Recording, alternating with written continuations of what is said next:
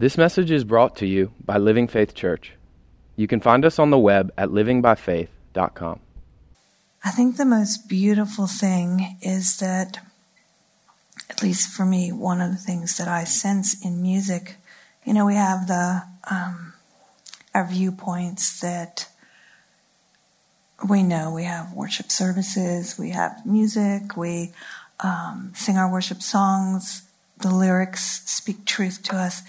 But then there's this other thing between the lines that I feel like the Spirit of God does that is um, very akin to a mother singing a lullaby to a disquieted child.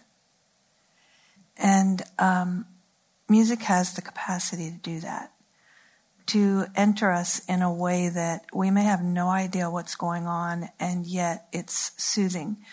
Have you ever seen that? You know, maybe you're. Um, listening. You know, I, I have um,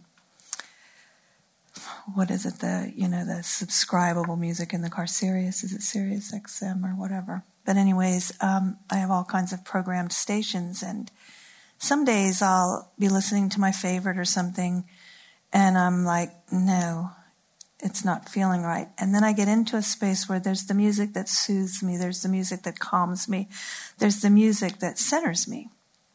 That may sound weird to you, but I'm talking about into a place of peace. And there's only one who can bring peace like that, and that's God. Only God. And so tonight there was very much that, and even um, through the whole thing, thank you so much, guys. Beautiful. Um, but then even when you got into the um, just the music just a little bit ago was when that lullaby thing i was like wow jesus is doing a lullaby thing in this room and the cool thing is I, I literally went back in an instant to the day I was born again. I was eight. And it was such a profound experience. And yet I was eight. I had no idea really what I was doing. It was what you did at a Baptist church.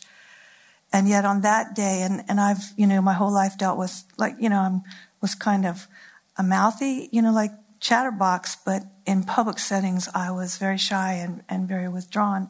And yet on that day, I was completely unafraid to walk the aisle of a huge Baptist church. Why? Because it wasn't a natural experience I was having. I didn't understand it was my brain, and yet I walked an aisle and gave my life to Jesus, not even knowing what, I mean, at eight, what does that even mean? Giving my life to Jesus. What? And yet I started a path with God. And I'd love to tell you that the path stayed pointed at God my whole life, but it didn't. But God never pointed away from me. And that's why I'm standing here alive today. Because He never left me. And so um, I just want to throw that out there to you tonight because I think often, um, I mean, I don't totally understand why would I sit in the midst of this school. I've been teaching in this house for decades. But why would I be sitting in our time together tonight and have this lullaby kind of experience and remember my first day of really stepping on a path with a choice? I don't have to understand that with my brain. It's true. And I re- could recall that experience tonight. I literally stood there. I could feel it. I remember the, um, I won't say it was exhilarating. It was, um, honestly, I'm, I'm kind of scared to say it in a church setting. It was really magical. I felt like I lifted up out of the chair and was down the aisle because I would never have done that in my own thoughts. I would never have walked in front of 500 people. Never. Never would have moved away from my mom and dad in a public setting like that. And yet that day, I had the nerve to move out and make a decision all by myself. So I think it's interesting that God took me there tonight because what I'd like to talk to you about is um, being called. But don't go to the church thought. Don't go to ministry call because what I love about God is He doesn't prefer one type of person over another. He has absolutely no prejudice. Um, he doesn't say, Oh, I, I'm calling the church. I'm calling the church. I'm calling Christians. I'm calling men. I'm calling. No, he's actually, and this is the beautiful thing about God, is his heartbeat and his voice. He's calling out to humanity. He's always calling out to anybody that'll hear, anybody that'll listen. And this is why, honestly, for me, the, the more decades I'm in God and the more decades I remember that first experience and how year after year in different ways God's taught me, I get more and more, um, for lack of another word, evangelistic, but in a very unorthodox form. And when I say unorthodox, I don't mean unscriptural. For those of you that might freak out at that. Oh, no, no. I'm getting more scriptural in the, the, the desire of my heart to see people come to God because there's only one place to actually live, to actually be alive, to actually be able to handle planet Earth, and that's in God. So I want to talk to you about calling, and I want to talk to you about um, the way that we have um, themed so the School of Word and Worship this year is just Jesus. Um, for me, that's such a personal thing for each one of us. Each one of you have a right to look at what does that mean to you? Just Jesus. Okay, are you guys with me? Have I been too philosophical? Somebody told me one time, You're so philosophical. I'm like, Let me go get the dictionary and see what that really means when somebody calls you that. Like, is that an adjective? What is that? Because I thought, I'm just a heart person. So I always bring to you the word the way God's ministering it to me. But one of the things that I want to look at tonight, and I want to really encourage you love is in this room tonight. You see, love is not a feeling that we all have. Love is a person. Love caused me to recognize the lullaby of God that would take me back to the memory that held so much feeling and so much impact for my entire life. And so, with love being in this room, brace yourself, but don't buckle a seatbelt. Actually, unbuckle a seatbelt. But brace yourself because with love in this room, love is going to tell the truth and love is going to be really honest with all of us. And so, um, as I, I was actually, you know how I always have my treadmill worship? Those of you that know me really well, it's like, for some reason, God, I guess I'm captive audience. I'm not going to run away. I'm on a treadmill. Where am I going to go? You know? So he always seems to drop these things in me that would be what I would share with you all. But he'll like touch something in me that I've been thinking about, touch and you know, like hint, hint, he's saying, I've been talking to you about this for six months because I want you to let it gel inside you and then I want you to bring it. Because if love is in this room, love is going to tell us the truth that it's time to not play with our lives anymore. You know, we can, we can sometimes play with our lives and by playing with our lives, we can even play with how we, how or in what fashion we commit our lives to God. And I said my heart gets more and more evangelistic, and it does because I feel like if people don't see our belief, if all they see is our church attendance, if all they see or hear is that we quote scripture, but the scripture never seems to take form in our own lives. And you know, I always say to you guys, say no condemnation. This is not coming as condemnation. But I think all of us have to really look Jesus square in the face and say, you paid a high price. You chose to commit your life to God, to your heavenly father. You chose to hear his voice call you and you chose through your entire life to walk in ways that were out of your comfort zone, maybe out of what you wanted to do but you chose to stay so connected to him. And it was because then others would come to know him. Because remember, I said a few minutes ago, God is calling out to all of humanity. But how are they going to know that? You know, the reason that I know God's voice is because of this word. if, okay, uh, like it's going to come serious now, okay? But I'm not biting. I'm, I'm just passing on the message that I got. Um, how am I going to know what he would say to me if I don't know anything about this word?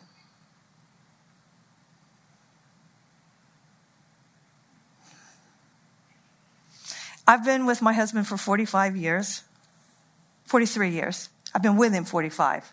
We won't even go into that one because it's not all up inside the church. But 45 years is a very long time. Okay? But that came through a lot of relationship, a lot of communication, a lot of me learning how to know Neil and what Neil would say to me and how Neil would commit himself to me. It, t- it took time. Are y'all with me? Because one of the things that I want to say to you tonight is coming every Wednesday is not, okay, don't freak. That's not our commitment to God.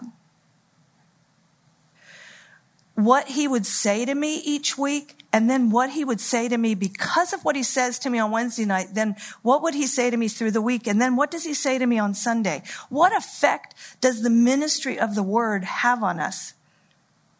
Is everybody with me? So we're called. He's calling out to humanity. Do you hear him? I'm going to throw some things out there because just the way that I feel like Jesus by the Spirit, excuse me, touched me and caused me to sense certain things during worship, he's going to do that as I speak. And, and I'm going to get into that a little bit more because there's a lot of words that, that we as church people, um, and if you're a guest in this church, please don't be offended by anything I say because it's, none of it's meant to bring condemnation of any kind. It's meant for all of our eyes to open that God is coming to actually save. He's not coming to just keep us in this nice little box called a church sanctuary until whatever happens at the end of the world or whatever some people have learned in church. Are y'all with me? Like, really with me? Can you feel my heart?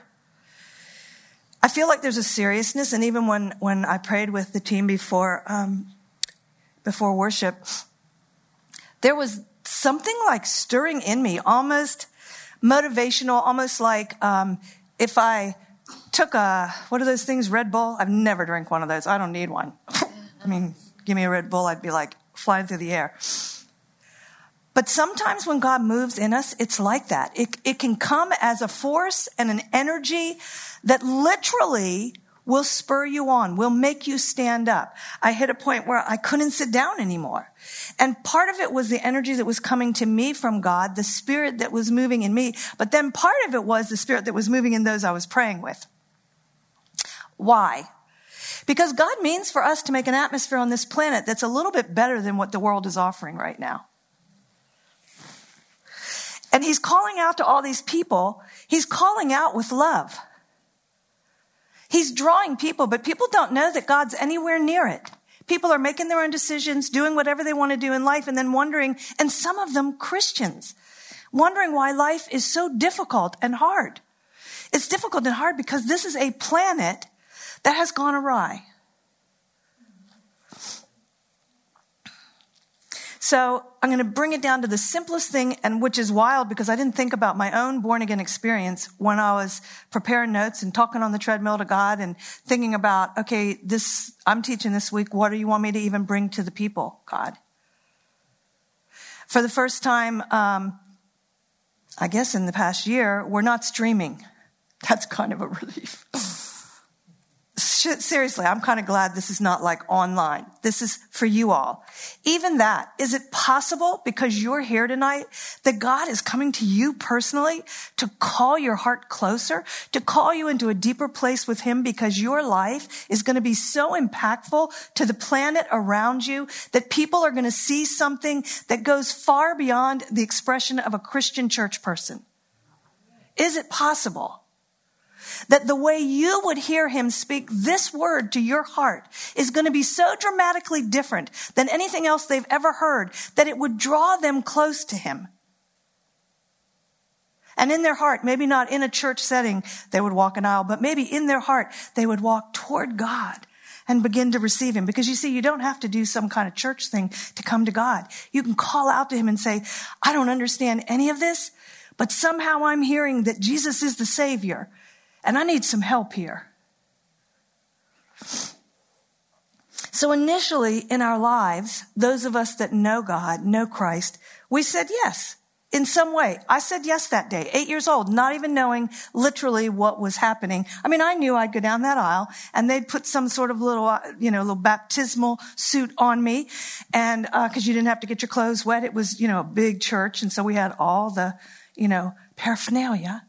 And so you put on this little thing and you get baptized. And I had no idea what God was doing in my life that day. You see, God had drawn me as an eight year old child with very little understanding, just that this is what's done at our church. Yet God knew that decades down the way, I would stand in front of people and I would share the word. I would pastor people. I would love people. I would tell people the truth. I would tell people that I've made ridiculous mistakes in my life and still do.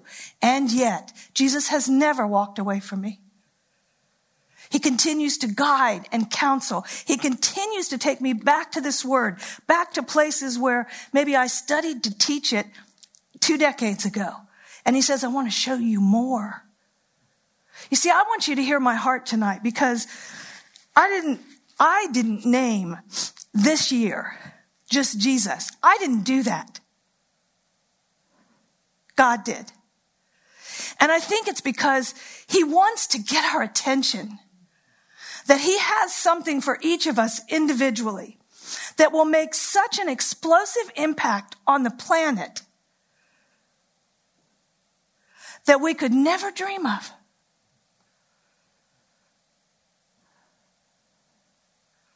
You see, those disciples, all those thousands of years ago, they had no idea what was happening, guys.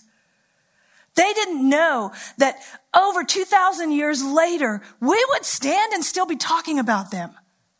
They had no idea that they would be characters in the only book that has sustained the bestseller list since it was written. They just found a guy that they trusted. Come on, man. I, I mean, I don't know about you all, but I'm, I'm like done with all this. Put Jesus in a box that you can explain. You can't explain a man so committed to God that he let his life be taken from him. He gave it. I mean, they didn't steal it from him. He said yes. He said yes.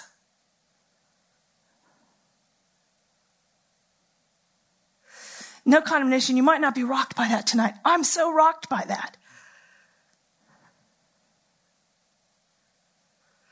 That he was so committed to God that somehow God had come to his heart and persuaded him so deeply of his love that he chose to love others that way, a way that he couldn't figure out himself. So initially we say yes. See, I encourage you tonight. If you're sitting here and you're sensing some kind of, I don't even know what the question is. I don't even know what the question is, God, but okay,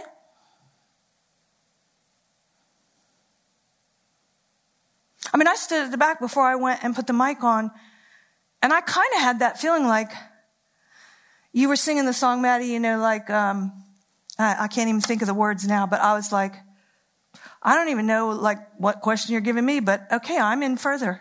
I'm, I'm in. I'm in. You want me to teach, teach tonight? I'll teach, teach tonight. You want me to pour my guts out and say, okay, Jesus, and implore people? I mean, the apostle Paul would stand and, and speak words and write I'm imploring you to let go of yourself and fall into something that's beyond understanding. When we were praying tonight, um, Babette went into, uh, well, she prayed some things, but she was alluding to the scripture where Paul says that um, I just, everything I've done, it's just basically dung. It's basically poop. And um, I want to know nothing but Christ and Him crucified.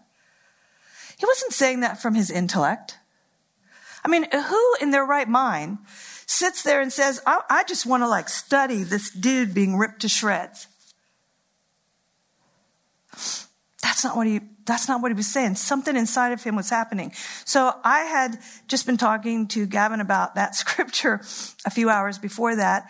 And then this, this happened last week.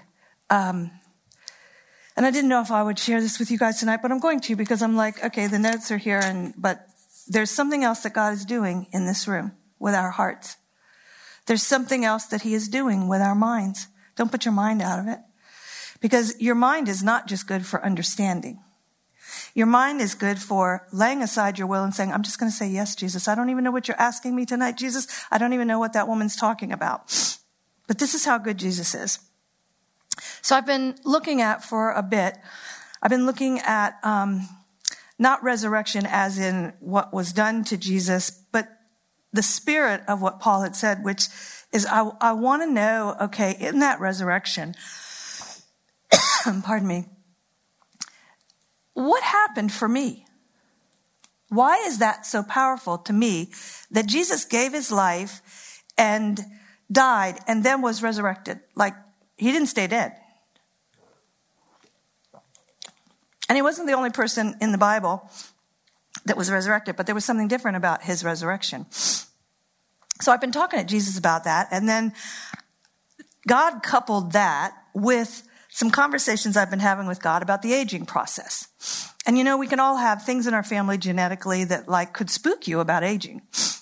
I got a few things in my family that happened with my parents and grandparents, and it's a little bit spooky, uh, the aging process. And so I said, Jesus, you know, I'm, I'm not going to be bound by genetics. I'm not going to be bound by genetics. So I don't want to age with fear or trepidation or dread. So I said, if you're the Prince of Peace and you bring all the grace, I want to age gracefully. So, and I don't want that just to be that I age gracefully like I don't look old. No, I want it to happen in my body and everything. So, um, so anyways, so last week, one of the mornings, I'm having my little time and, um, I'm partially retired, so I have more mornings in the week, and I'm gonna tell you what, I've been loving me having some chats with Jesus. Because my husband doesn't get up as early as me. Thank you, Jesus. So it makes my dates with Jesus pretty good. But anyways, so I'm there and I had found over this, these past weeks that I would wake up with a, a phrase, not always the same phrase, just a phrase. And then, you know, like, duh, I figured out after about a month, oh, these are the things he wants to talk to me about. This is the subject of our conversation. So, maybe a week ago, I woke up and the phrase that kind of lilted up inside of me was, um, resurrection makes you able for restoration in everything. And I was like, well, no, I won't tell you what I actually said out loud, but doesn't bother Jesus, it would bother you. Um, but it was basically like, whoa, okay, Jesus. So I thought, this is going to be a good conversation.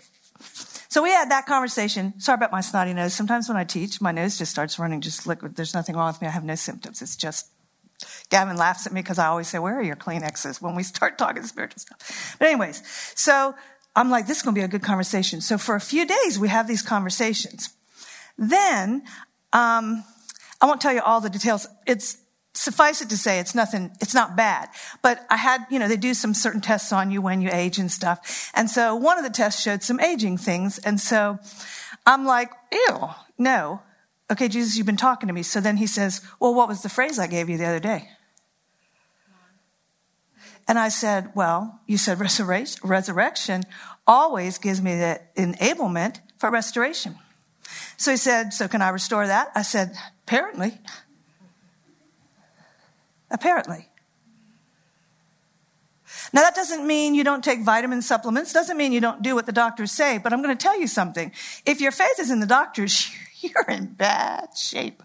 Because I don't know about you, but you watch the commercials and they got all kinds of pills for everything that happens to you as you age. And I don't want to be dependent on pills. I want to be dependent on Jesus, but I'm going to have to know what he's saying to me. If I didn't have word inside me, I wouldn't have known that day that he was giving me some conversational topics And then I find out four days later, he was actually giving me the word of salvation for the answer that would come from intellect and medicine. And he says, you couple some of their wisdom with all of my wisdom, and resurrection will provide for you restoration. You see, because here's the bottom line. With long life has he blessed us. He didn't say with long years, he said life. Life means the years will be good. Are you all with me? Because we're talking about Jesus calling. We're not talking about a ministry call. We're not talking about a church call. We're not talking about music or teaching. We're not even talking about a call to be a church Christian. We're talking about God calling out to humanity to bring us into a position to live and not die. You with me? Is this making sense? You know, I could be up here speaking a foreign language and thinking it's totally making sense, and y'all are thinking, what is she talking about? Because I want you to ask yourself some questions. Don't just come on Wednesday night and sit here and love the music, maybe like a few scriptures and feel like I've ticked my box. Say no condemnation if that's what you've been doing. But I feel like Jesus is saying to us, if that's what you're doing, stop now. Because I've come to save you, not conform you into the image of a church person. So initially, we say yes. This is really crazy. And if I wasn't half lit, I'd probably be embarrassed, but I'm feeling too good to be embarrassed. So initially we say yes. His influence affects how we live our daily lives, or it should. When he comes and influences us on Wednesday nights, just a question, not, not to make you feel bad. Does it influence your life? Does what you hear, do inclinations that you get, because we're going to talk about more of those inclinations in a minute. Okay? So he affects it, our lives. He affects not how we go to church, but he affects how do we view daily life? Do we get things? I trust that you leave, leave here tonight realizing, okay, Jesus is never going to leave me, no matter how cray I act. You see, honestly, he's watching all of humanity. God is watching all of humanity. He's not like, I got my favorites over here because they, they obey this.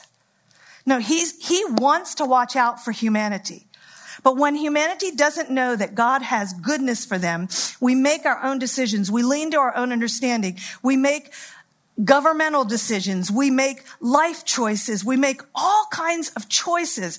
And he's not condemning us for those, but we condemn ourselves. We put ourselves in positions where we experience. You see, had he not spoken to my heart last week, I could have gotten that call and felt like, oh, and then thought about my grandmother and a challenge she had and started going down the genetic road and saying, Oh, well, this and I better prepare for this and that. I don't want to prepare for negativity and downfall. I want to prepare for life and joy and long life. I don't want to be afraid of the things, the news that I will get. You see, if you don't get anything else I say tonight, know that God gave his son so that you don't have to dread what you might hear on planet earth. You don't have to dread anything that you will hear on the news, that any call that you'll get from your bank. You don't have to dread anything. You can pause in that moment and say, Jesus, I need a savior. I don't even know what to do with this information. And the first thing he might do is a little bit of a lullaby. I'm not saying he'd sing to you. I mean, he might just say, well, calm down, put on some music and sit for a minute because you're tripping out. Isn't that what we do with young kids? They'd be freaking out. We don't give them all the steps. We just say, sit down, come here, let mommy hold you. And we pull them close and we say, eh, just calm down. It's okay. Everything's going to be okay. Jesus wants to say to the world, everything's going to be okay. You might be looking at the news right now. You might be looking at the pandemic and you might be, you might be agreeing with the voice that says, there's not a thing on the earth that's okay.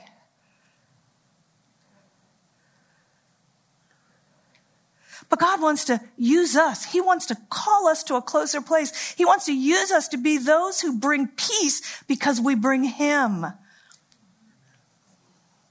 Please don't be offended by this, but He doesn't want us to bring the church Him.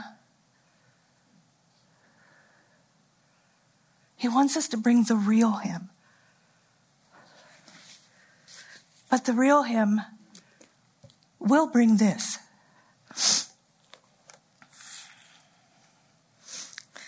So we get, he affects us. Then out of that transformation, this is simple stuff tonight. If you've been born again, it's simple stuff.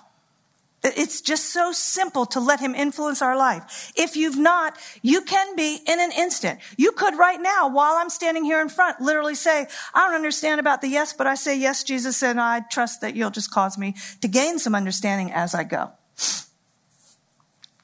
So then we're transformed. We don't even realize we're being, I didn't realize I was being transformed at eight. I didn't realize he had begun a work in my life, but he had. I didn't realize that I had stepped into a place with him that when I went crazy as a teenager and a young adult, that he would be right there. I had no idea that he never left me. I look back now and think about how I went around, how I drove. The condition in which I drove and many other things that I won't stand in a church and tell you about, but he was there with me. He kept me safe and alive. Did he love what I was up to? No. So we're transformed. And we start to live a little bit different each day. You see, once you say yes, you start to think a little different. You don't even know why you're thinking different. If you sit in a church setting, you're going to get scriptures. Even if you're in a church, this is what I think. This blows my mind.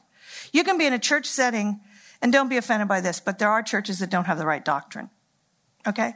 But you can be in a church and if they're using the Bible and they're speaking the word to you, God can use that word to take care of you.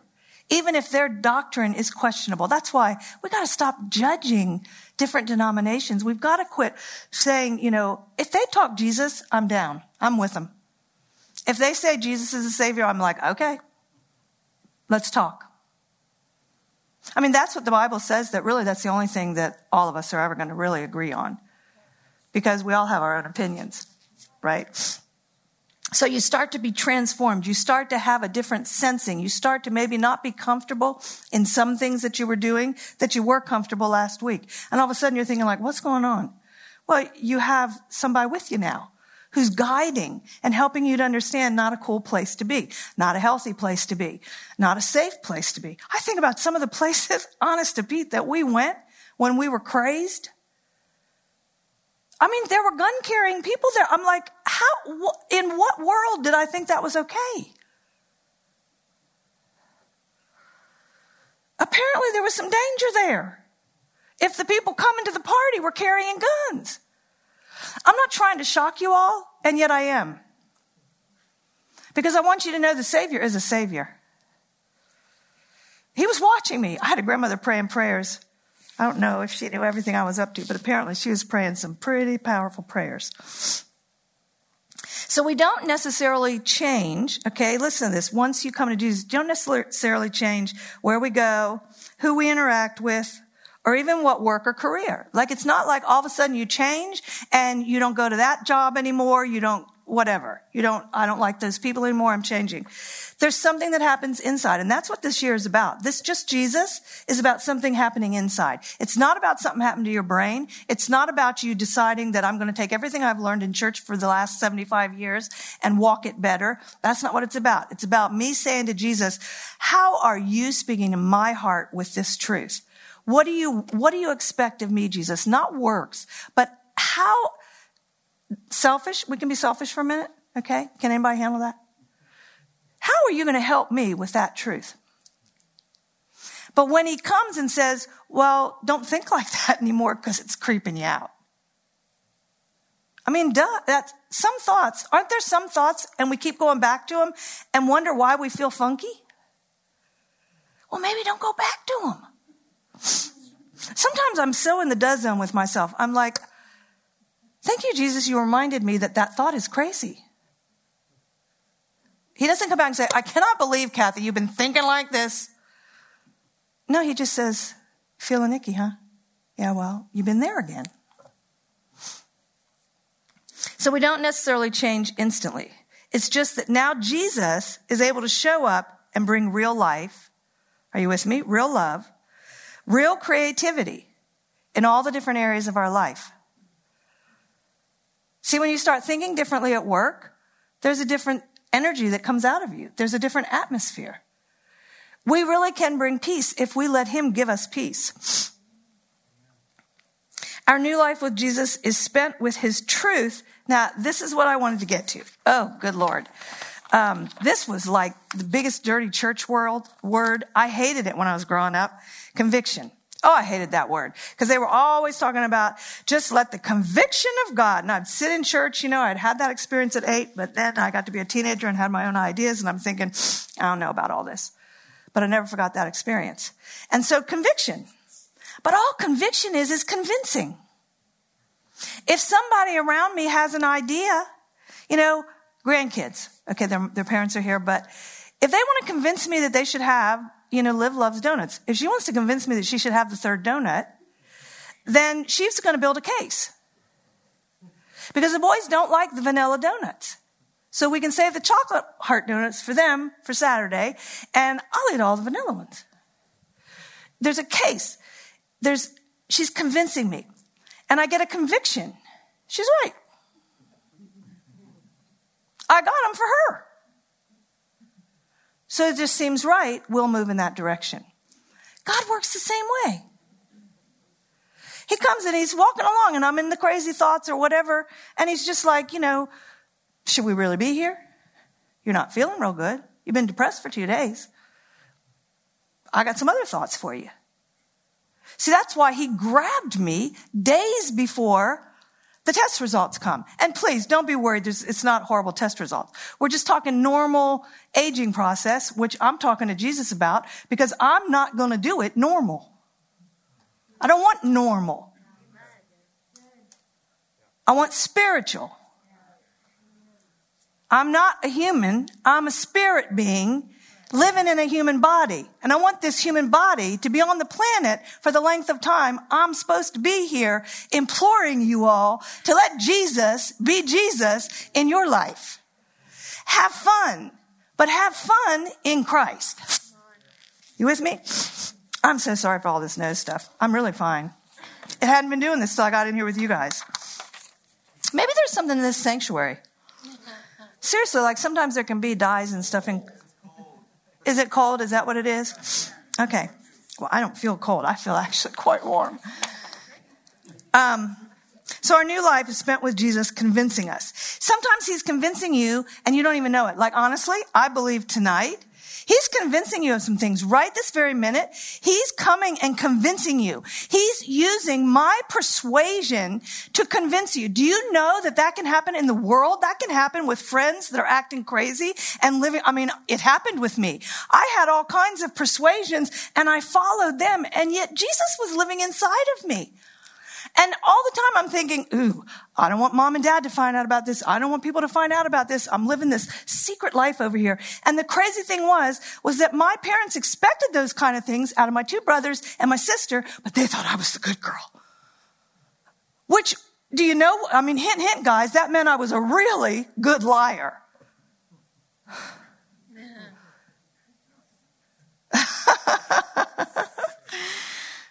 oh God, I, am not proud of that. I'm just saying, but Jesus never left me.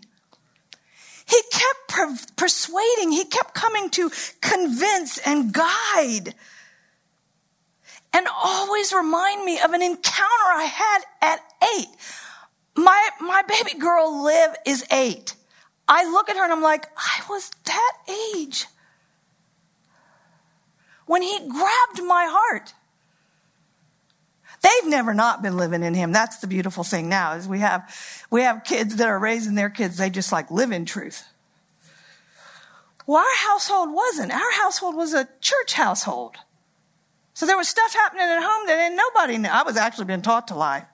But anyways, we won't even go there. That's for another time.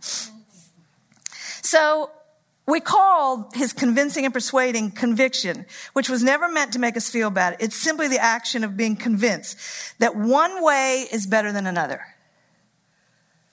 There are some ways for you tonight. You're being encouraged to come differently on Wednesday night. Something's happening on Wednesday nights. Something's happening in each individual heart.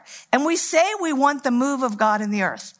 What do we think? He's going to like take up habitation in a tree or something and start moving? No, he's coming to human beings. He's moving in human beings' hearts and minds and existence. And he's persuading us that he wants to use us to show the world that there's a better way. And it's a fun way. It's not like icky, you know, you got to get in a box and you can't have your personality anymore and you can't have your likes and your dislikes. You can still have your own personality. There might be some things that are no longer kosher, but he'll convince your heart of that. And there's no use judging each other because some things that aren't appropriate for me might not be wrong for you.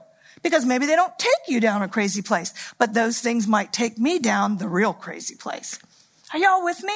Because God's coming tonight calling our hearts. He's calling out to us and he's saying, I've got a better way. See, if we could let go of this just the church people are called or just the ministers are called. No, no, no. All human beings are being called by God because the call is an invitation into life. It's not some sort of job career. It's an invitation to be alive. I mean, isn't that what I was looking for? I was looking for the high. I was looking for, but I didn't know it, the Most High. I said I would love to have a t-shirt made and go back to my old crowd, but I mean, at the age I am now, I doubt seriously I could find any of them. Um, but I would love to get a t-shirt that says, I found the high, the most high. Because life, real life, actually is intoxicating. Real life actually is the high that we're built. And don't be offended. Oh, one of my sons is like, I hate when you say that. Cause I'll say, we had a really good time and everybody was high at church. So like the Holy Spirit was there and he just is like, I don't, I don't know what his problem is, but he thinks it's ridiculous. But see, it makes sense to me. Of course, he's never been in that world. So to, it makes sense to me. I'm like, that's what I was looking for. Anybody else in the room? That's what you're, we're maybe you are looking for that. It's okay if you don't want to raise your hand because here's the bottom line. If you're looking for it, God's calling you. God is calling your heart. He's saying, come closer because I'll show you what it really means to walk with me. Okay, so here's some questions. You know, I always love to give questions. I think people hate my questions, but that's okay. So, what is he calling you to? How is he convincing you that his ideas work best? What does he say to you or impress on your heart and mind day to day? Do you ever get inclinations like, I don't think this is working for me, or um, I don't think these friends are right for me? Yeah, I mean, anything. It can be any number of things. But we need to understand that God is guiding us toward life and away from death. What do you see yourself doing differently? Do you get inclinations of, I'm just gonna, I'm not gonna work at that anymore. I'm gonna do a new job. I'm not saying quit your job. I'm, I'm simply saying maybe he does have something better for you. We've got to get unafraid to follow inclinations. Okay, let's go further. What inclinations do you have on Wednesday nights or Sunday mornings in worship? Do you have inclinations on Wednesday night to go to somebody and pray with them? What would stop you? What would make you think it wasn't God? If love is moving in this room, is he only going to move through some of us that are called? No, because we're all called. So I'm a poet. We're all called. All are called. But see how we got to practice these things. We've got to step out. That's part of what this school is about. Don't be embarrassed if you feel like I used to think I would see myself get on my face. Well, it was when I was, it was years ago when I was on the praise team. And I, I would, like, inside my brain, I would feel like I, we would get in worship and I'd feel like, like I'd see a picture like I'm on my face. And I'm thinking, I can't do that. I'm up on the platform. I can't get on my face. And so I ignored it. I don't even know how long, probably years. Like I would never do it up there because my brain says it's inappropriate up there. Because what will it look like and what will people say? And quite frankly, what will happen if I do it to me? So he convinced me that it was him. Because I would leave on those Sundays and I would feel kind of grody, like, like I had disobeyed him, but not really disobedience, but I had felt like I missed something. I felt like I missed something. So one Sunday, I see myself do that. you might be afraid now to obey him if I tell you what happened. I didn't, I, this isn't in my notes, but I want you to get that there are inclinations that come. Try them out. What you got to lose? What's the worst thing that would happen? You get embarrassed. That's the worst thing that would happen. I mean, nobody's going to shoot you, pull you off the platform and embarrass you in front of the congregation. So I'm up there on the thing and I see myself do that and I'm like, okay, Jesus, um, you've convinced me this is you. Now, I don't like public, you know, I'm like already having to use faith to be on the platform. So I get on my face. As soon as I get on my face on there, I, I have no understanding to explain to you how he moved on me. All I know is it's really not funny because Marianne's sitting back there. She was a little, you know, kind of a little girl. She's sitting on the front row waiting for me after the service. I mean, God moved in a way.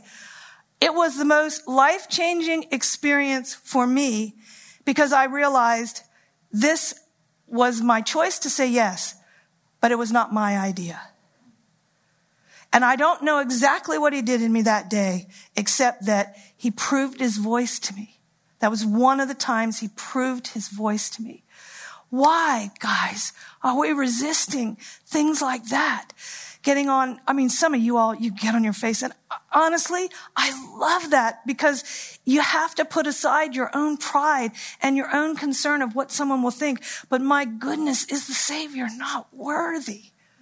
For us to literally lay aside, what else might he be convincing you of tonight? What might he be saying?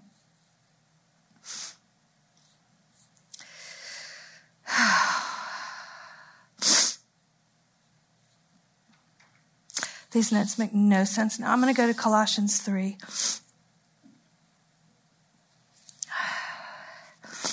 And I'm going to leave you with some scripture. Those of you that feel like it's a Bible school, there should be some scripture. Actually, there's been quite a bit of scripture already. You just might not have recognized it. I say, I'm reading from um, the Passion. And um, I think you're putting up New King James, right? Banj. Okay, cool. Because they don't have the passion. But if you want to just look at those, you can. But listen to this, it's so profound. Um, Christ's resurrection is your resurrection too. Golly. You realize the power that raised him up has raised you. That's so crazy to me that your brain can never comprehend that. That's one of those things like, just convince me, Jesus, to just believe you. He says it's your resurrection too. That means you've been brought away from death and into life. This is why we are to yearn for all that is above. For that's where Christ sits enthroned at the place of all power, honor, and authority. Yes, feast on all the treasures of the heavenly realm and fill your thoughts with heavenly realities and not with the distractions of the natural realm. Heavenly. See, don't, don't think just about, okay, church stuff or just chapters and verses. That day when I finally reached the point where Jesus had convinced me, it was Him showing me a picture of myself, completely yielded, given up my own thoughts he was convincing me that was heavenly realm stuff. Because then what impacted my life and persuaded me to, to trust him more, it ha- some of it started right there. Are y'all with me? Because I know that you're, you're hearing things too. And some of it you might think, I'm thinking this up. Not me, you. You might think, well, I, I think I think this stuff up. We had such amazing worship last week and different people came and sang songs and it was like, I was so excited because people were just stepping out of their own comfort zones and letting their hearts go. That is so powerful. We say we want to move on the earth. That's where the move comes from. The move doesn't just happen separate and apart from us humans. It happens as each one of us do our, what seems like maybe small or huge yes to Jesus. We put them all together in a room or in a church or in a region and it becomes the move of God in the earth. You see, he's come to save us tonight and not just to save us in our own thinking, but to cause us to be convinced that if we will live out our freedom and our salvation, other people, not even realizing it, will be influenced by that atmosphere. And we might never really speak the name of Jesus to them, but we'll be releasing the freedom. We'll be releasing the Christness, the anointed one, his anointing. You see, freedom expresses. And I'm not talking about freedom that is unruly and I can do anything I want. No, no, that's selfishness. That's not freedom. True freedom comes, came at a price. It came at a very high price for the Lord Jesus. As a human, he gave up his own human rights, trusting that if, if I just let him tell me how to live this life, others are going to be influenced by it. And now he's with us tonight, watching us, preaching that. I'm preaching that to you guys. Personally, for me, I, I want to be able to say, he didn't do it in vain for me. He's convincing me. There's something more, and please don't hear what I'm not saying. Please don't hear what I'm not saying. But there's something far broader and more powerful than our limiting perspective of church Christianity. There's something far more powerful that God intends to literally cover this planet with the power of the love of Jesus Christ. I'm not here trying to get you guys to come to Wednesday night or break friends, though I think you should. I want you to let your hearts go out there.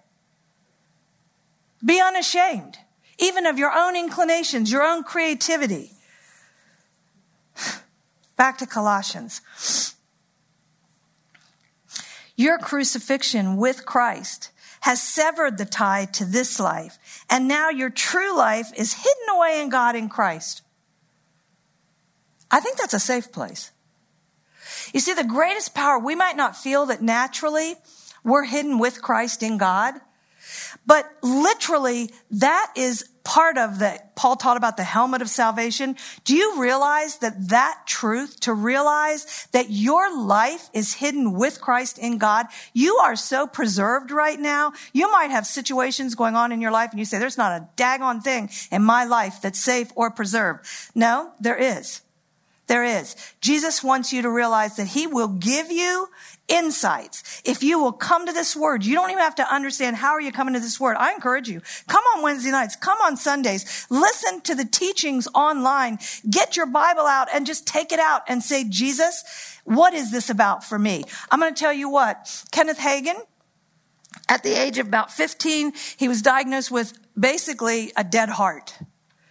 And he, he got his Bible out. He had been to a denominational church and he, he needed more than what they had told him in church. They weren't teaching healing or anything. He got his Bible out and just started talking to God and reading the Bible.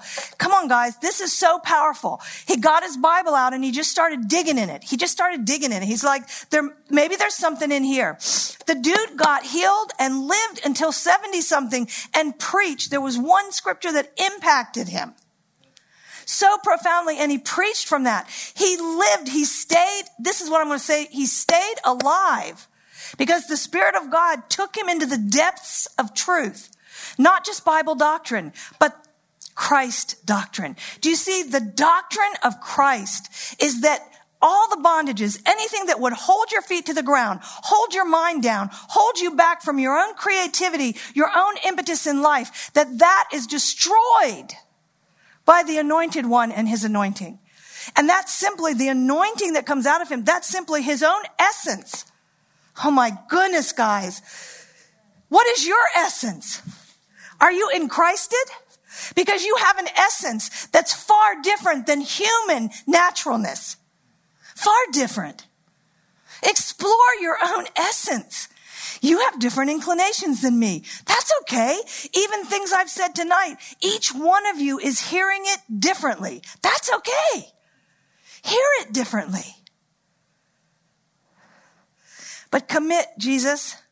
I'm going to go to your word. I'm going to explore. There's something you're saying. Um, let me see if there's. Okay, here's cool stuff. I said, your crucifixion with Christ has severed the tie to this life, and now your true life is hidden away in God, in away in God in Christ.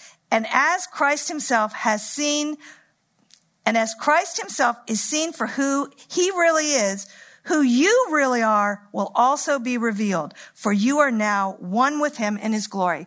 When you yield it and you say, okay, yes, Jesus, I'm going to accept you, Jesus. I don't even understand this whole doctrinal thing of getting born again, but I'm going to let myself be rebirthed. I'm going to let myself be remade. I'm going to give myself. It's so simple. All you got to do is say, I receive you, Jesus. And now that makes God my father. And now my mind can release to something far more than what I could, could comprehend tonight. Y'all with me? Because th- this is real stuff. This is real stuff. This is not something that your brain will necessarily understand. Even as I'm sharing this, I always tell you guys this when I teach. Nothing ever teaches out the way I thought it was gonna. But that's not the point. It's not about whether it teaches out the way I thought. It's about, will I let my heart go? Will I let my heart go to encourage you all that you have an essence? You have something that Christ can only manifest in you when you say yes to him. Do you get that? You are fearfully and wonderfully made. Every one of you in this room, you have things inside you that are absolutely extraordinary. And you could actually leave this planet and never release that accent that essence. You, you could literally put yourself in a box and say, I'm embarrassed or I'm scared or I really don't want to take the time to go to this word. I'm going to tell you what, take the time to go to this word because after decades of being encouraged and parented and nurtured by, by spiritual leaders, by a spiritual father and mother that guided me and always took me back to this word, then that's why last week I knew he was giving me the word that was to be coupled with what came from, from the test. What does he have for you? What does he have for you? What is he convincing you of now? I know in this room, I know in this room right now, there is a persuasion happening. There is movement in minds that will shut down that lying thing that says, uh, I don't know about what she's saying. But what about in here? What about inside you? Because I'm going to tell you what, this word never returns void. And I've heard a lot of people say, well, it never turned out the way the scriptures told me it would turn out. Now you're leaning on your own understanding. You're leaning on preconceived ideas. We always think we know what good would look like. It's kind of crazy, isn't it? That we humans would think that we know what good should look like. If that were the case, to Jesus as a human, do you think that crucifixion looked good? Come on, guys. He was trusting something far bigger than himself to the point that he was so transformed by the love of the Father that he hung on that cross, hung on that cross, looked at the crowd who turned him over to them, chose him to be crucified rather than an adulterous murderer, chose him to be crucified. And he hangs on the cross, transformed, having lived a life in transformation, convinced the goodness of God, and says, Forgive them, they don't know what they're doing. Oh my gosh. that kind of power that goes after the world and he says, forgive them. They don't know what they're doing. Can we take that spirit inside of us and say, instead of judging the world, forgive them, Father, but I will go to them and tell them the truth. I won't just say, God is love. You can do anything you want because they'll still die.